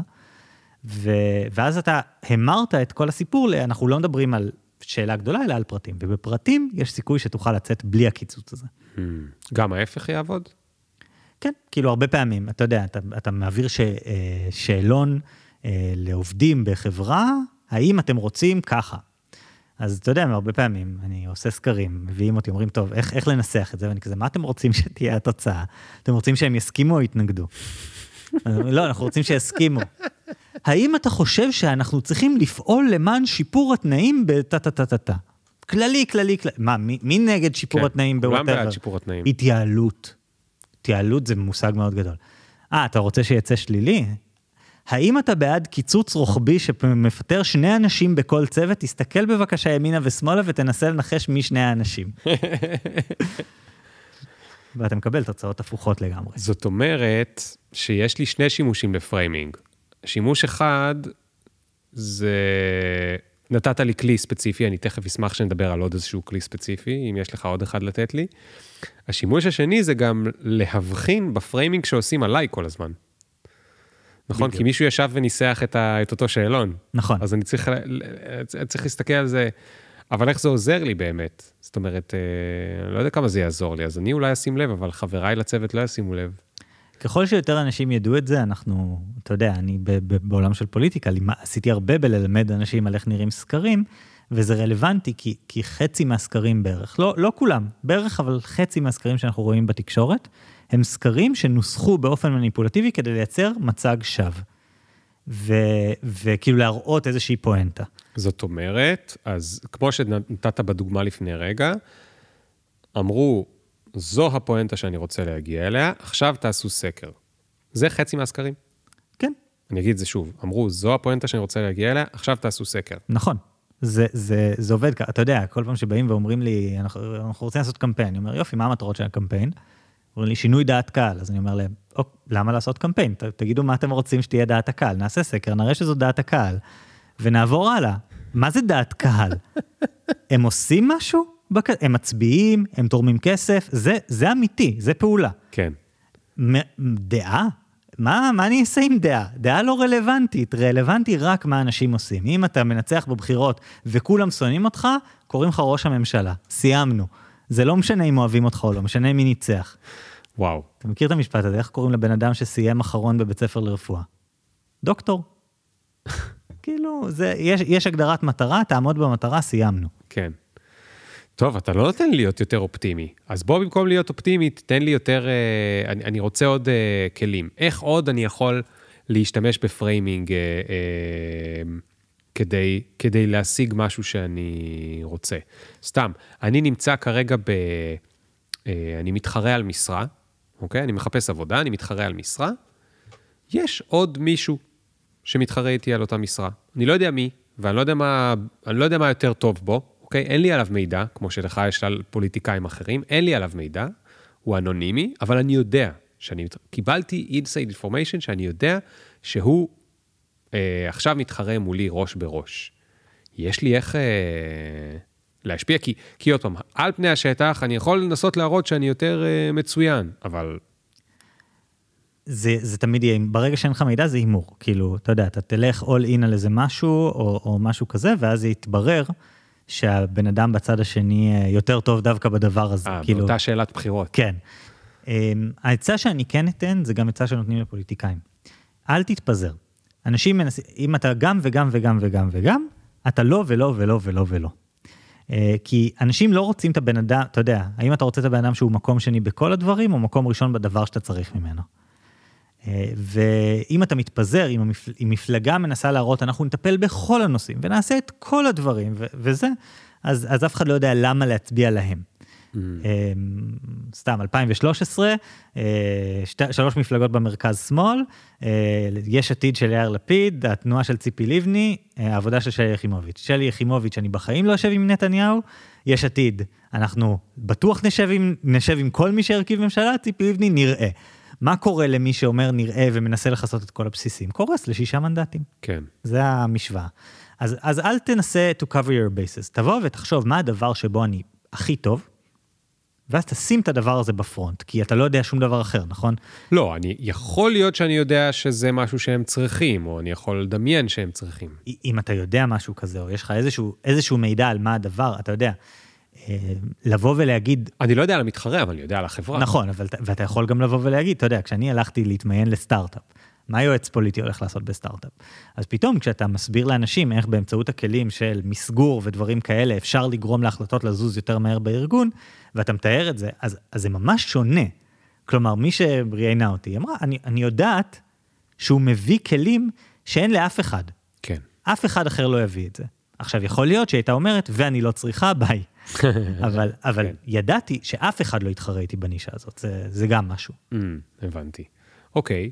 Uh, מה עם framing בחיים האישיים? אתה מידרדר לפעמים uh, לעשות מניפולציות על uh, בנות זוג ובני משפחה? Uh, אני חושף אותך כאן, אני, אתה לא תוכל לשלוח את הפרק הזה לחברים. כשאנשים שואלים אותי על דברים כאלה, אני אומר, תגיד, כשאתה הולך לבקש כוס סוכר מהשכן שלך, אף אחד לא עושה את זה יותר, אבל נגיד פעם היו עושים את זה. מה זה? זאת, זאת מניפולציה. אתה מבק... כאילו, אם היית בא ואומר לו, אפשר שקל, זה היה מוזר, נכון? כן. כאילו, זה היה העלות של הכמות סוכר שלך, זה שקל. היית מבקש, זה היה מוזר, נכון? זה היה יוצר מערכת יחסים מאוד משונה. כן. הוא כנראה היה נותן לך, אבל זה היה... זה. אז אתה עושה מניפולציה. אתה עושה מניפולציה לא מזיקה, קטנה, כולם עושים את המניפולציות האלה כל הזמן. יש אנשים שטובים בזה, יש אנשים שלא טובים בזה, כן. יש אנשים שמאוד טובים בלא להצליח, כאילו, בלתת את המסגור הכי גרוע האפשרי לסיטואציות, יש הכל, אבל כולנו עושים את הדברים האלה. השאלה היא לא מה הכלי, אלא לאיזה מטרות אתה משתמש בו. כשבת הזוג שלי מפעילה עליי מניפולציות כי היא מכירה את הפסיכולוגיה שלי ויודעת שאם היא תדבר אליי בצורה מסוימת, אז אני כן אה, אעשה דברים, ואם אני אדבר, אני, אני, אתה יודע, אני... הייתי סרבן כדורים, כאילו כדור, כדור לכאב ראש. ו, ובאיזשהו שלב היא, היא אמרה, אני לא, לא אציע לו כדור, כי אם אני אציע לו, לא, לא רוצה. כן. אני אניח לידו כדור וכוס מים. ואז זו תהיה החלטה של, יעני החלטה שלי. ופתאום התחלתי לקחת כדורים, וזה פשוט הפך להרגל גם מאז, כי אני מאז לא צריך אותה כבר, אני למדתי שאם יש לי כאב ראש, מותר לקחת כדור לכאב ראש. לא עשיתי את זה. אבא שלי עדיין לא עושה את זה, כאילו בן, בן 70 ופלוס, ועדיין הוא לא, הוא לא, קשה, צריך לשכנע אותו לקחת איבופן. אבל ה- אז היא עשתה להם מניפולציה, והמניפולציה מעולה, והיא למטרה טובה, כל הכבוד. כן. טוב, תודה, אני- יובל. אה, תודה יובל, כן, את, את, את, את אה, עוזרת לנו, אה, אה, תגיד, באסור להשוות בפודקאסט, אתם כל פרק בעצם אה, כן משווים, נכון? בגלל זה קראתם לזה אסור להשוות. אתם כן משווים, אה, אה, אתם לוקחים איזושהי סיטואציה, נגיד אה, להתקבל לעבודה חדשה, ואתם, אה, כל אחד מכם טוען משהו אחר. נגיד, אתה תטען שלהתקבל לעבודה חדשה זה כמו להיכנס להיריון, ושותפך יקבע שלהתקבל לעבודה חדשה זה כמו, אה, אני לא יודע מה, לעשות תאונת דרכים. ואז במשך חצי שעה כל אחד מכם מתאר איך זה דומה. נכון. עכשיו אני אשאל אותך באופן מאוד מאוד מאוד אותנטי, תענה לי. אתה חושב שכל התרגול הזה שאתה עושה שם, בזה שכל פעם אתה משווה משהו למשהו אחר לגמרי, וצריך ממש לתת טיעונים חזקים, אה, הוא באמת מוסיף לך הרבה מאוד סוגי framing למוח, או שבסוף יש לך את השניים, שלושה שאתה רגיל להשתמש בהם? תמיד יש נטייה לחזור לגישות קיימות, אבל העושר של המודלים הוא משנה חיים. עכשיו, זה לא חדש מהפודקאסט, כי הבדיחה שלי ושל אורן, השותף שלי, זה שאיך איך הפודקאסט נולד. ישבנו ועשינו איזו שיחה על איך, אני לא זוכר, הנשיאות של טראמפ זה כמו כסף או איזה משהו כזה. ואז אמרנו, אנחנו צריכים להקליט את זה. כי, כי אנחנו שנינו אנשים שקוראים מלא, כאילו אני שנה שעברה הייתי על 80 ספרים נראה לי, אורן לא סופר אבל הוא בטח גם באותם אזורים, אנחנו קוראים כמויות אדירות של ספרים, ותמיד מגוונים, אנחנו כאילו לא אוהבים להישאר באותו, באותו השטנץ, ואז יוצ... ואנחנו מדברים על זה, ואז אמרנו, רגע, מה, איך, איזה פורמט מנצל את זה הכי טוב, ואז בנינו את הפורמט הזה של השעשועון. העניין הוא שזה, שמה שזה עושה, זה, אתה יודע, פעם היית קורא את זה ומדבר עם חברים, אבל. כשאתה מחפש את הדומה והש... איך זה מודל, איך משתמשים בזה כמודל, פתאום אתה, אתה הופך את זה לשימושי. א', זה רמת עיבוד יותר גבוהה, אתה לא שוכח את הספר, אתה לא שוכח מה הטיעונים, אתה, אתה you retain it much better, אבל גם אתה מאמן את הכלי הזה של האם אני יכול להסתכל על הסוגיה הזאת בדרכים אחרות. אז תן לי, בוא, בוא נדבר על איזה שניים, שלושה מודלים, תן לי כמה, תן לי שניים, שלושה מודלים שכל אחד יכול להשתמש בהם uh, כל יום. אז יש... את הטובים, אתה יודע, את הבסט, את הקלאסים. אז המודל, נראה לי הכי קלאסי זה שאנחנו הרבה פעמים מתחילים פרק, ואז אנחנו רואים, אה, זאת בעיית אופטימיזציה. כאילו שאנחנו כל פעם נתקעים בדבר הזה, וזה בעצם, אה, אתה יודע, בעיית המזכירה, זה הכי מוכר בתחום הזה, זה בעצם השאלה של איך מחליטים מתי לעצור חיפוש למשהו. מה זאת אה, אומרת, לעצור חיפוש? אה, אני מחפש דירות, אה, נגיד. מתי לקחת החלטה? כן, הדירה הראשונה זה יהיה מוזר, אם אני לא יודע כלום על דירות. אם אני כבר עשר שנים מחפש דירות, אני כנראה יודע.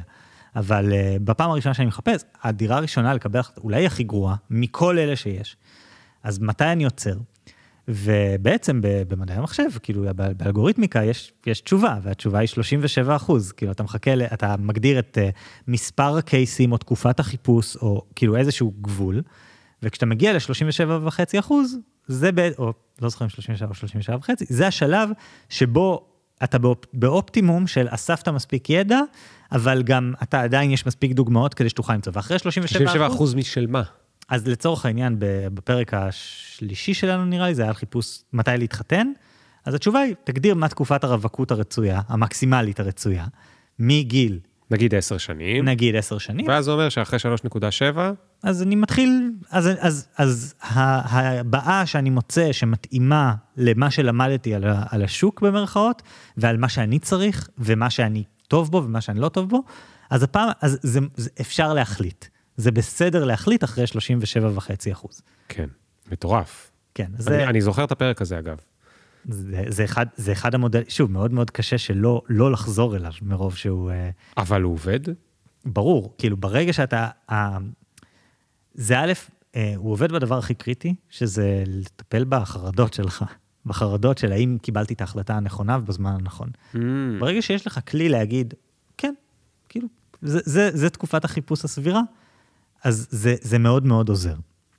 זה, זה המודל, זה המודל נראה לי הכי, שאנחנו הכי חוזרים אליו. אה, מודל אחר זה קצת כאילו המסגור, זה מודל שהשתמשנו בו, ואנחנו כל פעם, אורן קורא לזה מודל הלשקר לעצמך, של, אה, שבעצם אומר, אתה, כאילו, מישהו הלך לשנות הרגלים, ואז אמרתי, תעשה ספין על עצמך, תגיד לעצמך שאתה עושה את זה בשביל מטרה אחרת. למה אתה הולך לעשות כושר? כי אתה מחויב לחבר שאיתו אתה עושה את הכושר. לדפוק את עצמך זה קל, אבל אה, להבריז לחבר זה קשה. אז תספר לעצמך סיפור על זה שזאת המטרה. ברגע שתמצא את הסיפור המתאים, אתה תעשה את הדבר. כן.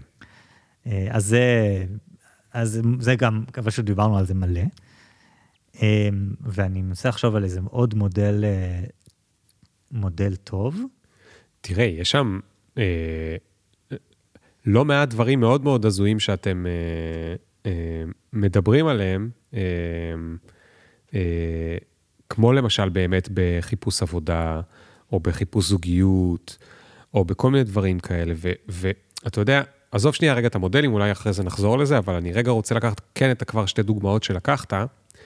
אני עכשיו מחבר אותן, מודלי מחשבה, עם באמת משהו שאני צריך לעשות לעצמי, אוקיי? ובכוונה נתתי את הדוגמה של חיפוש עבודה וחיפוש זוגיות. למה?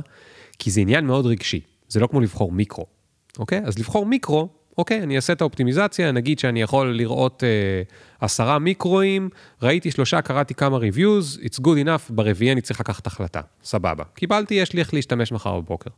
לחפש זוגיות או לחפש עבודה, יש מלא מלא מלא מלא דברים רגשיים. ואז מה קורה? אפילו אם יש לי כבר מודל ש, ש, שחגי הגיע ולימד אותי וסיפר לי ואני יכול להשתמש בו, מה שהמוח שלי רוצה לעשות זה להתנגד עם איזשהו מודל שכנראה איתי מגיל 4 או משהו כזה, למודל שחגי לימד אותי, כדי לתרץ לעצמי למה אני בכל זאת לא יכול לקבל החלטה או, או לא יכול אה, להמשיך. יש מה לעשות עם זה? קודם כל, ברגע שאתה, מה שאנחנו אוהבים במה שאנחנו עושים, זה שתמיד התגובות אומרות, לא חשבתי על זה ככה. מהשואלים. של מה? של הפודקאסט? של השואלים. Mm. מישהו הרי, למי שלא מכיר, הפורמט הוא, שואלים אותנו שאלה, השאלה יכולה להיות ברומו של עולם. הפרק האחרון, as we're speaking, הוא על מישהי שגילו אצלה את הרשת נפוצה ושואלת איך להתמודד. ממש הכי כבד שיש. והיה איך לחלק את, לעשות, את ה... מי עושה כלים בבית בין בני זוג. כאילו היה טיפשי לגמרי ויומיומי עד להכי מורכב והכי מסובך. ומה שאנחנו, והשואלים, כשאנחנו מביאים להם מודל, בדרך כלל מה שאומרים זה לא חשבתי על זה ככה. כלומר, חשפתם איזשהו סימ... משהו בתוך הבעיה שלא חשבתי עליו. ועכשיו, דיברנו קודם על מודלים ועיוורון, אני לא עיוור mm. לדבר הזה. ו- וזה זה המקסימום שאני יכול לעשות בשביל בן אדם, זה גם המקסימום שאני יכול לעשות לעצמי כשאני ממדל דברים. אבל אני רוצה לשאול אותך בתור אה, אה, פסיכולוג פוליטי ופסיכולוג חברתי ודוקטור לפוליטיקה אה, ול... אתה יודע עד כמה חזקה בטנו של האדם. אני מסכים שאוקיי, אני רואה עכשיו עוד דברים, אבל אתה כבר נסגרת עם עצמך כמה מהדברים אני באמת מחליט בעצם מהבטן, ועכשיו כל השאר, אתה יודע, יש את, ה, את הגרסה של גלדוול אה, לעולם עם בלינק, שהוא בא ואומר, אתה כבר מזמן החלטת איזה דירה אתה קונה או לא, אתה כבר מזמן החלטת אם אתה רוצה את ה... לחיות כל חייך עם הבחורה הזאת או לא, ועכשיו אתה צריך בין אה, יומיים לחצי שנה של שכנועים רציונליים לדבר הזה שכבר החלטת מזמן. Mm-hmm. אתה מאמין בזה? אני לא חושב שזה נקבע, כאילו, זה כן נקבע, אתה יודע, אני אקח צעד אחורה. אני לא מאמין ברצון חופשי, לא נפתח את זה נראה לי, אבל אני לא מאמין ברצון חופשי. עכשיו, הרבה אנשים אומרים, איך אתה חי עם זה? אני כזה, אין לי מה לעשות עם זה שאני לא מאמין ברצון חופשי. ברמת קיום ש, שבה אני חי, יש רצון חופשי. פשוט מהותית אין, זה ברור שאין, אין, אין, אתה צריך לבנות... אתה רוצה להסביר שנייה מה זה אומר למשפחות uh, בקיא בפילוסופיה הזאת? זה לא עניין של פילוסופיה, זה עניין של... Uh, בספר מאוד טוב, רוברט ספולסקי uh, כתב את הספר Behave, הוא מפרק את הדבר הזה מאוד יפה, ואז הוא מראה איך כל מיני מערכות משפיעות על ההחלטות שלנו הרבה לפני שקיבלנו אותן. לפני שאנחנו מרגישים שקיבלנו אותן. ו- ומה ש... Uh, וחלק מהעניין זה, שאתה יודע, אנחנו כ- כאנושות קיבלנו החלטה על דברים שהם לא בשליטתנו. כן. מה הכוונה? פ- לפני 600 שנה, אם חטפת התקף אפילפסיה, ובהתקף הזה נפלת על מישהו והכית אותו, היו אומרים, הרבצת לו. אתה, איך, כאילו, זה, היית, זה היה בשליטתך מבחינתנו, אין הבדל. כן, ואז עם הזמן אמרנו, לא, לא, לא. אפילפסיה זה, הוא לא בשליטה, כן. באפילפסיה. כן, וספולסקי אומר משהו יפה. כל המודלים האלה שמדברים על רצון חופשי, מדמיינים שיש לנו בתוך הראש הומונקולוס קטן, יצור קטן, שהוא עם הידיעות, הוא מחליט מה זה. אבל, וככל שאנחנו לומדים עוד על המדע, כמות הידיעות שיש לו קטנה. הוא לא יכול לשלוט כשהוא באפילפסיה, הוא לא יכול, כש, כשהוא עם אלכוהול, הידיעות לא זזות באותה מידה, כשהוא על סמים זה ככה, כשהוא מאוהב זה ככה. חברה שלי עזבה אותי אתמול, אז הוא גם לא יכול, ו- שהבוס שלי העליב אותי, אני גם לא יכול. ו- ואז, אבל, אבל אתה חייב לדמיין שיש את ההומונקולוס הזה, ש- שאיכשהו יש לו ידיעות, ופשוט רק במקרה אנחנו לאט לאט מגלים שיש לו פחות ופחות. כן. וזה לא עובד. אני, לפחות אני לא מאמין שזה עובד. אג- אגב? גם בודהה אמר את זה, כן. לפני הרבה מאוד שנים. ו-can we do anything with it? No, כאילו, זה, זה, זה פשוט דבר שאני יודע, ואני לא, לא עוסק בו. אני, אני מנסה כזה, אתה יודע, אני חי עם ההבנה ש... ואף על פי כן, נוע תנוע. אני מתנהל כאילו יש. ובאיזשהו מקום, כשאני מבין ה... שה... שהבטן שלי לפעמים תקבל החלטות מטומטמות, אחד הדברים שאני הכי למדתי לעשות בחיים מכל הדברים האלה, זה שלפעמים הבטן שלי לוקחת אותי לכל מיני דברים, או גורמת לי להרגיש, כל- כאילו, רגשות צצים בי. אחד הדברים הכי טובים שלמדתי לעשות זה להגיד, אוקיי, כאילו, this is what's happening now, זה לא בשליטתי, לא משנה כמה אני אפרק את זה, אני לא ארגיש אחרת, אני, אני מרגיש נעול מחוץ להחלטה הזאת באיזשהו מקום. אני יכול להיעזר ביובל אשתי, שתעזור לי לחשוב על זה אחרת, אני יכול לפנות לחבר, להגיד לו, אני מרגיש ככה, אתה יכול לעשות לי ריאליטי צ'ק, אני יכול כל מיני דברים כאלה. אבל אני לא כועס על עצמי כשהבטן שלי לוקחת אותי למקומות מטומטמים, כי, כי אין רצון חופשי, וזה כאילו, זה המצב, הכל בסדר. אוקיי. אז, אז הבנתי. אז אתה, אז אתה כן מאמין בבלינק, בגדול. אני, אתה יודע, אני מאמין בזה באופן העמוק שבו הכל, הכל נקבע לפני 14 מיליארד שנה, אבל כן. אה, אוקיי, אוקיי. ולא בגלל שהבטן שלך החליטה ואתה צריך לספר לעצמך. כן, כאילו, והכל הוא לספר לעצמנו, כן? כל מנגנון קבלת ההחלטות הוא יותר uh, מסביר בדיעבד מאשר מקבל החלטות מראש. כן. אה, אוקיי, אז, אז, אז אם אני חוזר לזה עכשיו למודלים, זה אומר שהמטרה של המודלים... זו- לא, אז האם אני יכול באמת להשתמש במודלים האלה כדי לשכנע אנשים אחרים במשהו? כי אם לא, כי, כי אם הבטן שלהם כבר לקחה את ההחלטה, או לפני 14 מיליארד שנה היא לקחה את ההחלטה, אז למה אני מבזבז עליהם בכלל את הזמן? אה, לפני 14 מיליארד ש- שנה לא רלוונטי לרמת אבני, לרמה שבה אנחנו חיים, יש רמות שונות של, כאילו, אתה יודע, כמו שקוונטים לא יעזרו לך להחליט אם לשתות קפה. כן, למרות שהכל קוונטים. תלוי את מי אתה שואל, אבל אוקיי, נגיד שלא. אה, אבל, אה, מה ש... אני- החבר'ה, סליחה שנייה, הערה מצחיקה, החבר'ה מהסרט בלינק, שהוא קצת פחות טוב, הוא טוב ולא טוב, אבל החבר'ה שם דווקא טוענים שהקוונטים גרמו לי להחליט אם לשתות קפה. אוקיי, לא, כאילו, בסדר, כן, אבל אני לא יכול להיעזר בזה. כדי... כן.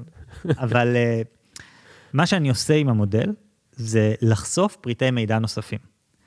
אה, הרפורמה, איך שיש עכשיו. האם אנשים בעדה? כן.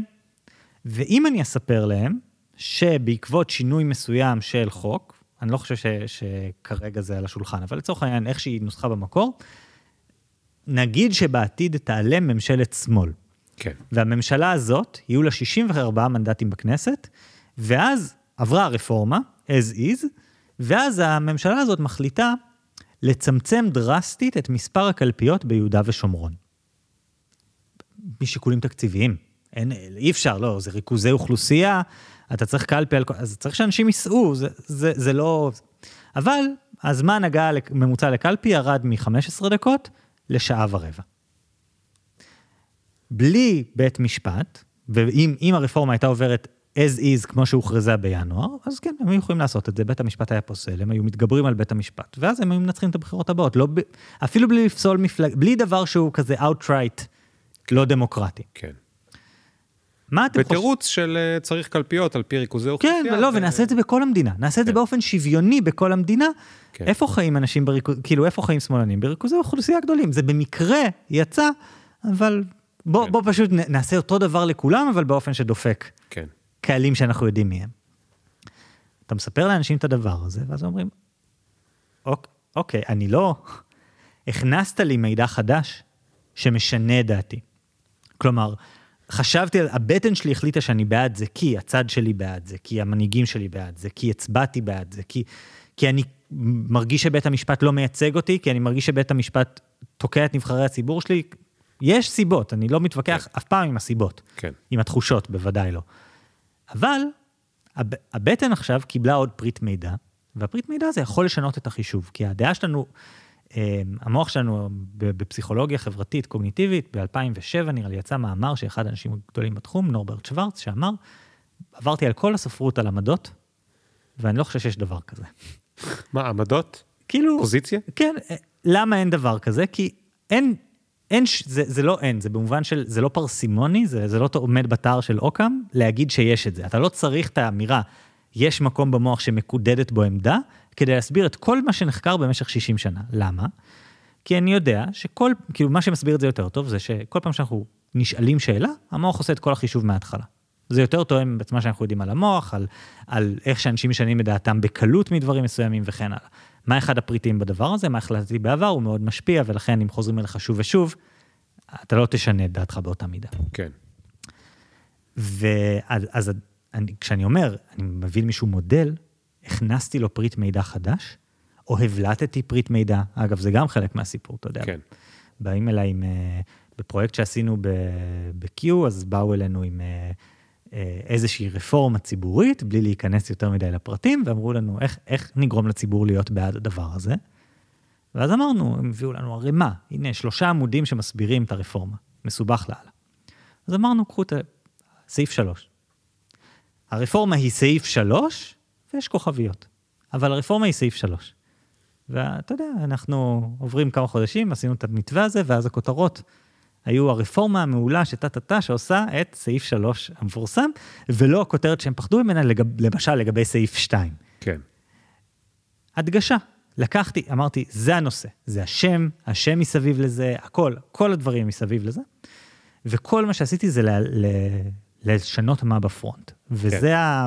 אני מרגיש, אתה יודע, מהותית, זאת לא משנה איפה אני עובד, עם קמפיין פוליטי, או, או בתוך חברה ולגרום לתהליכים להתייעל, או בלגרום ללקוחות לקנות המוצר. כל הדברים האלה זה בסוף, מה, מה הנקודת מבט או המסגור שדרכו זה יעבוד. אני, אני מגיע בסוף למסקנה שהיא היא בעצם נשמעת כמעט obvious, אבל בכל זאת, בגלל הדיון שלנו היא מעניינת, ובלעדיו היא סתם הייתה obvious, שזה ככל שאני בקיא, לאו דווקא בידע, אלא אפילו בניסיון על איזושהי התנהגות, נגיד הצבעתי כבר עשר פעמים בחיי, אז עכשיו אני אצביע בפעם 11, אני מאוד בקיא בהצבעה, במה זה אומר, במה מעשים שלי כביכול י- יעשו או לא יעשו. עשיתי את זה בימי חיי. אה, אה, יהיה לך הרבה יותר קשה, גם באמצעות framing, לשנות את דעתי, כי כשהבטן שם מחליטה, אז היא, היא ממש זה. לעומת, ככל שאני פחות בקיא בפרטים, וכל פרט שאתה עכשיו תחליט להבליט, נגיד אותו סעיף 3 לעומת סעיף 2, זה גדול עבורי, כי אני לא מבין בזה שום דבר. אתה יודע, דיברת על זה וחשבתי על דוגמה אחרת, מה, סתם מפגרת מהחיים. אני, אני ואשתי חשבנו באיזושהי תקופה, לא יודע, אולי נעבור לבנימינה, ו, וזה יופי, ויהיה לנו חצר, ויהיה לנו זה, ו, ו, ו, ונגור ממש ליד תחנת רכבת, וזה יהיה מקסים, ו, וגם תוכלי להגיע לעבודה, והכל יהיה מדהים וזה, וזה, היא אמרה, כן, יאללה, טה-טה-טה-טה-טה. ואז היא עשתה משהו פשוט, כמו לדבר עם uh, שלושה חברים מהעבודה, ולהבין מהם מה באמת זה כרוך בלהגיע לעבודה מבנימינה. ובאמת הרכבת ליד הבית, ובאמת הר- הרכבות מגיעות בתדירות גבוהה, רק מסתבר שמהרכבת, לאן שהיא צריכה לעבוד, צריכים עוד בין אוטובוס לאוטובוס וחצי, פלוס ימי גשם, פלוס ימי שמש, פלוס הזעה, פלוס תחנות שאין בהן אה, ציליה, פלוס טה-טה-טה-טה-טה-טה. וזה כבר גרם לנו להחליט שלא. הדבר שהוא בסוף קטן, זאת אומרת, כמעט הכל נשאר אותו דבר, הדבר הקטן הזה שהם דיברו על ה-last mile, שה-last mile יהיה, יהפוך את כל הסיפור הזה לסיוט, כבר הפך את הדבר הזה לזה. זאת אומרת, יכולנו לחשוב שאולי הבטן שלנו חשבה שכן, אבל בתכלס, הבטן שלנו פשוט לא היה לה מושג. לא היה לה את כל המידע? כי, כי, לא, לא רק שלא היה לה את כל המידע, כמעט לא היה לה בכלל מידע. אפילו לא. ידעה מה היא לא יודעת, זה הכוונה. כאילו, כן, לא, היה כן. פה משהו סופר מרכזי, ש, שאפילו לא ידעתי שהוא שיקול. כן. אתה יודע, כן. שהוא לכאורה קטן. זה ה-last mile בהגעה לעבודה, אבל אה, ה-last mile הזה יכול לה- לה- לה- להימשך שלושת רבעי שעה ולהגיע לעבודה מזיע וגמור או רטוב בגשם, וזה כבר מוריד את כל ה... אני מאוד מחובר לעולם של תכנון עירוני ותחבורה ציבורית וזה, ואני חייב להגיד, ה-last mile זה הסיפור הכי גדול בכל מערכת, אתה יודע, מערכת התחבורה בישראל ללא last mile מדהימה. הבעיה היא שבסוף צריך להגיע הביתה ולא כולם גרים על הרכבת. כן. טוב, חביבי, אה, היה לי מאוד מעניין. אה, הרצון החופשי שלי לכאורה אה, מחליט לסגור את הפרק, סתם, זה לא הרצון החופשי שלי, פשוט נגמר לנו הזמן. אז גם זה לא הרצון החופשי שלי. ואני מודה לך מאוד, שפתחת בפני, בפנינו קצת יותר את עולם הפוליטיקה ואת עולם בכלל מודלי החשיבה. יצאו בשנים האחרונות ספרים נפלאים על מודלי חשיבה. יש ספרים שסוקרים 20 או 80 או 120 מודלי חשיבה. אני חושב ש-20 זה דווקא מספר הרבה יותר טוב מ-80 או 120, כי מתישהו אתה לא יכול, זה משהו שאתה צריך קצת ללמוד עליו. גם יש יוטיוב וזה, אני ממש מציע לאנשים אה, זה. אתה צריך קצת ללמוד עליו, ואז אתה צריך לתרגל אותו, ואחרת זה סתם משהו שאתה כאילו שומע ולא זוכר יותר להשתמש. עובר, הולך לפח, כן. כן. אז דווקא ה-20 יותר טוב מ-80, והשלושה יותר טוב מ-20 אה, בעיניי. אבל זה נורא מעניין, וזה גם מדליק אותי כי בסוף, שוב, זה מתחבר למקומות אחרים שאני מאוד מתחבר אליהם, כמו בודהיזם, שבסוף אומר, יש הרבה מאוד פרספקטיבות, ואתה רואה רק את העיניים שלך, וזה כלום וגרגיר חול מאשר איך שהיקום באמת עובד, ואנחנו לא רואים בכלל את ההשפעות של הכל והזה, ו... וזה לא משהו שהוא טכנולוגי, ש... שזה לא התפתחות טכנולוגית, אבל אנחנו נמצאים היום במקום שבו הרבה יותר קל ללמוד ולהבין וליישם מודלי חשיבה. אה, אז אני קורא למאזינים, אה, מה שנקרא, לפתוח את הראש עוד ועוד ועוד ועוד ועוד, כי זה מאוד מאוד מעניין. אה, אז תודה רבה. תודה לך. וניפגש בשבוע הבא. יאללה ביי.